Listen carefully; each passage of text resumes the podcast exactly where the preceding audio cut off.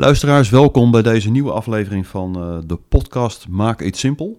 En uh, vandaag hebben we Clemens Esser uh, in de kamer. Hoi. Clemens, welkom. Fijn dat je er bent. En we gaan het hebben over... Nou, volgens mij gaan we het hebben over hybrid cloud. Precies, een onderwerp wat volgens mij ook een enorme hype is. We horen er heel veel over. Nou, je zal, kan zelfs wel zeggen dat het de hype voorbij is, denk ik. Maar het lijkt me toch goed om daar ehm, ja, even wat meer aandacht aan te besteden. Om het toch even simpel uit te leggen. Want ik merk aan mezelf, ik vind het altijd moeilijk om het even simpel uit te leggen. Dus dat is, hè, daar is deze podcast natuurlijk voor. Ja, leuk. Clemens, kun jij kort vertellen wie je bent? Ja, ik ben uh, Clemens Esser. Ik ben CTO bij Hewlett Packard Enterprise. En praat met uh, grote en kleine klanten heel veel over welke vorm van cloud dan ook. Kijk, nou hartstikke mooi. Hey, um, zou jij eens kunnen uitleggen waarom hebben we het eigenlijk over hybrid cloud? Wat, wat is er aan de hand? Nou, als je kijkt naar klanten, dan uh, deden klanten deden vroeger eigenlijk alles zelf met IT. Dat was best ingewikkeld, dus toen kwam er steeds meer dat mensen gingen praten over outsourcing. Dat is soms ook ingewikkeld als je niet weet wat je met elkaar afspreekt, hoe je dat doet. Dus je zag dat allerlei bedrijven weer dingen zelf gingen doen. En nu zie je eigenlijk na de komst van internet, zie je dat mensen nu combi's gaan maken. En dat ze een stukje applicaties uh, ergens anders kunnen afnemen. Uh, als je het hebt over SaaS-applicaties en soms blijven ze nog uh, dingetjes zelf doen. Dus je ziet dat er nu bij steeds meer klanten een mix gaat komen, uh, waarbij kosten, snelheid en dat soort dingen aan de orde komen. En dat is waarom iedereen het er vandaag de dag eigenlijk over heeft. Oké. Okay. Hey, en uh, als je het dan hebt over hybrid cloud, wat is het dan precies? Nou, je hebt de, de moeilijke termen en dan hebben mensen het over NIST en zo. Maar de simpele variant is eigenlijk dat ik altijd zeg: je hebt een beetje hier, je hebt een beetje daar en je hebt een beetje ertussenin. Dat hier is dan in het eigen datacenter van de klant. Het daar is in de public cloud. En daartussenin is dat je ook nog gebruik maakt van service providers. En als je aan de public cloud denkt, dan zeggen sommige mensen: ja, daar doen we niks mee. Maar de meeste bedrijven kijken vandaag de dag of ze zijn al bezig met Office 365. Uh, thuis gebruikt bijna iedereen Gmail. Uh, veel bedrijven uh, kijken naar Workday, Salesforce. zelf wil je wel eens informatie versturen en dan gebruik je Dropbox of je gebruikt WeTransfer. En als je zo een aantal applicaties door elkaar gebruikt en op verschillende plaatsen, ja, dat noem ik eigenlijk altijd de, de hybride cloud-omgeving. Oké, okay, oké. Okay.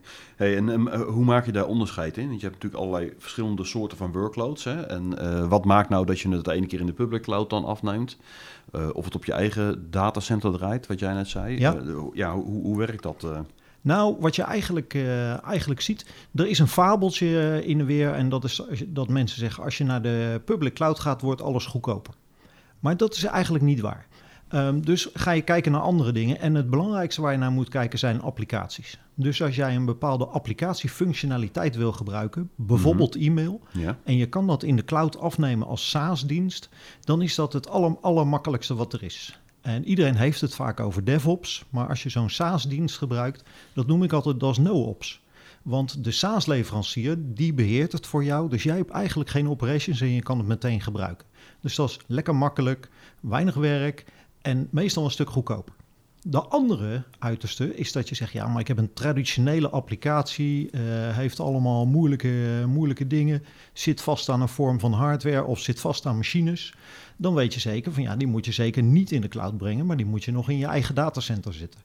En dat is, dat is één invalshoek. Een andere invalshoek kan zijn, is dat je zegt, ja, maar ik moet voldoen aan bepaalde regelgeving. En vanuit die regelgeving mag ik iets niet ergens in Amerika zetten en moet ik het in mijn eigen datacenter zetten. Of ik moet aan bepaalde performance eisen voldoen. Uh, wat we in het verleden gezien hebben, een aantal klanten die gingen met SAP gingen ze naar de cloud.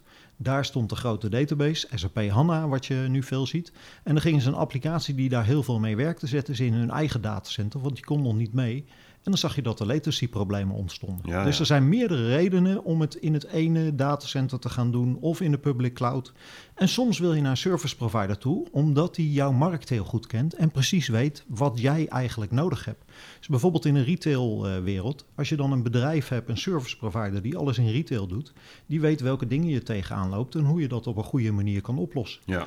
Of zo hebben we er ook eentje, een partner van ons, die doet dat soort dingen in de gezondheidszorg. En die weet, deze dingen moeten gedaan worden, dan voldoe ik aan alle regels. Zij zorgen voor de veiligheid, zij betrekken de applicaties en zij koppelen die dingen aan elkaar die nuttig en nodig uh, zijn. En dan wordt het leven makkelijk. Ja, hey, um, en als klanten dit nou gewoon doen, hè, als ze gaan kiezen voor het hybrid model, hè, hoe, hoe je dat nou ook noemt, wat, wat levert het ze dan op?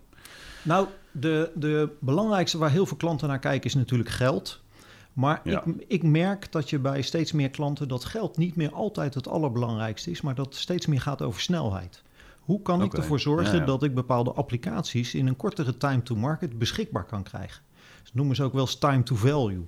Dus hoe zorg ik ervoor dat als ik een applicatie eh, wil gaan eh, vernieuwen, dat ik daar snel mijn geld mee kan verdien- verdienen? En als ik daar een SaaS-applicatie voor gebruik, dan kan het ook daadwerkelijk snel. Ja, gaat het veel sneller dan dat je dat zelf zou gaan bouwen Ja, helemaal. ja. een ander stukje is als jij iets met big data gaat doen, Mhm. zijn er in de cloud zijn een aantal modellen. Als je bijvoorbeeld naar Azure van Microsoft gaat en je kijkt naar Power BI, dan krijg je al een hele omgeving. Je stopt er een klein beetje data in en je krijgt daar je analyse tools, eh, krijg je daar standaard eh, bij, kan je direct mee uit de, uit de voeten. Je kan er in een half uurtje, als je een aantal PDF-documenten hebt, kan je een chatbox eh, maken. Dus dat is de snelheid. Aan de andere kant gaat het soms over kosten. En als je dan kijkt en je neemt een traditionele applicatie die nu in een virtual machine draait, als je die zou oppakken en die ga je met virtual machine en al in de cloud eh, zetten, en je gaat kijken wat je per minuut of per uur betaalt, dan is het in de cloud veel duurder als dat je je eigen omgeving zou houden. Ja. Dus ehm, snelheid zie je vaak als, eh, als een heel belangrijk eh, iets. Het vernieuwen van applicaties. Maar kosten, daar praten veel mensen over. Maar dat is meestal niet te Dat verstandig. is eigenlijk niet echt de reden meestal. Nee. Tenminste, dat blijkt uiteindelijk dan niet zo te zijn. Ja, want er zijn ook heel veel klanten die hebben een bepaald bedrag gereserveerd om een jaar lang in de cloud bij Microsoft te gaan draaien bijvoorbeeld. Als je een Microsoft onderhoudscontract hebt, krijg je daar tegenwoordig een bepaalde hoeveelheid geld bij, wat je Mhm. daar in hun cloud kan besteden. En bij eigenlijk alle klanten die ik heb gesproken is dat twee keer zo snel op als dat ze gedacht Ja, hadden. ja, ja. En, en dat vinden ze toch een beetje, beetje eng. Aan de andere kant, als jij niet zo'n groot bedrijf bent en je hebt nog maar een paar virtual machines over, dan is het misschien wel handiger om die laatste paar toch in de cloud te zetten. Dat is dan wel ietsje duurder, Ja, maar dan kan je, de- al je eigen dingen uitzetten. Ja, in plaats van dat je je eigen infrastructuur daarvoor in de lucht moet houden voor die paar VM's. eh. Ja, ja. Ja, hey, ehm, hoe zit het eigenlijk met, hoe, hoe doe je dit dan? Hè? Dus hoe ziet het eruit dat je, je gaat hybrid cloud doen, maar hoe, hoe werkt dat dan? Heb je daar dan een portal voor nodig of een, eh, een eh, nou, orchestration hoor je ook vaak. Wat heb je nou nodig ja. om dat te kunnen doen? Nou, daar, heel veel mensen praten over portalen en orchestration en dat soort dingen. Maar je moet eerst kijken, wat voor applicatie heb ik? Heb ik eigen gemaakte applicaties of heb ik gewoon ingekochte applicaties? Als jij een ingekochte applicatie hebt, dan moet je die een keer uitrollen. En die kan dan of in de cloud of eh, in een SaaS-model of in je eigen omgeving. En die rol je één keer uit en daarna ga je de applicatie gebruiken. Daar is geen portaal voor nodig. Mhm. Aan de andere kant, als je veel eigen software maakt, ja, dan zijn mensen bezig om meer flexibel te worden, agile. eh, mensen kijken naar DevOps-achtige zaken. Dat je steeds meer flexibel wil worden en dat je steeds meer dingen geautomatiseerd wil uitrollen. En dat automatiseren, dat is super belangrijk. En als je het dan heel netjes gaat doen en je hebt dat geautomatiseerd, dan maak je één portaal, één voordeur, waarbij een applicatie in je eigen omgeving, dan wel in de cloud, dan wel op een andere eh, omgeving, dat je die vanuit dat ene portaal kan uitrollen. Maar ondanks dat iedereen daarover praat, en dat ziet er natuurlijk mooi uit, is de automation belangrijker, want dan kan je vanuit auto, automated tools kan je op een gegeven moment dat opstarten, dat een applicatie gestart wordt, aangepast wordt, veranderd wordt.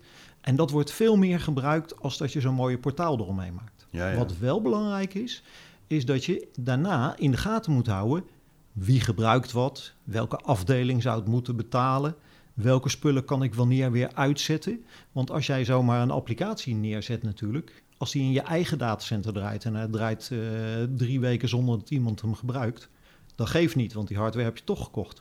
Maar als je in de cloud een applicatie per ongeluk drie weken of drie maanden laat aanstaan, en soms al na drie dagen, ja, dan betaal je in één een serieus bedrag waar je niet op gerekend hebt. Ja. En dan gaat je geld eh, verdwijnt als sneeuw voor de zon. Dus dat moet je goed in de gaten houden. Ja, moet je goed in de gaten houden. Dus wij noemen dat ook het stukje kost en compliance, wat je in de gaten moet houden als je in de cloud bezig bent. Hey, en is dat hele, is, is het nou, ko- koop je nou gewoon een product als je hybrid cloud gaat doen? Of hoe, hoe, hoe, zit dat? Nou ja, die vraag krijgen we vaker natuurlijk. Want Precies. mensen praten over dat soort eh, dingen. Maar hybrid cloud is, ik zei het al aan het begin, is een stukje applicatie verwerken in de public cloud. Kan bij Microsoft, AWS, Google eh, zijn of bij een service provider. En een beetje in je eigen omgeving. En wat je dus koopt, is eigenlijk dat je het gebruik van de applicatie koopt. Ja, ja. En het vervelende is dat je dat bijna niet vast kan pakken. Ga je hem in je eigen datacenter doen, dan koop je die server, dan koop je die applicatie, moet je hem zelf installeren, moet Ja, je hem zelf kennen beheren. we. Ja. Dan weten we weer wat we aan het doen zijn. Maar als je dat in de cloud doet, koop je eigenlijk gebruiksrecht. ja.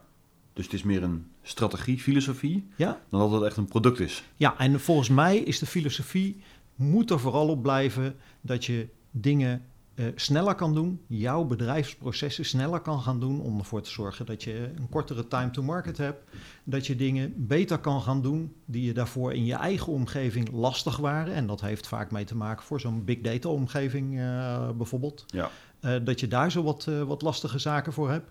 Ehm, ehm, of dat je een partner daarbij haalt die heel veel industriekennis heeft van waar jij op dat moment mee bezig bent.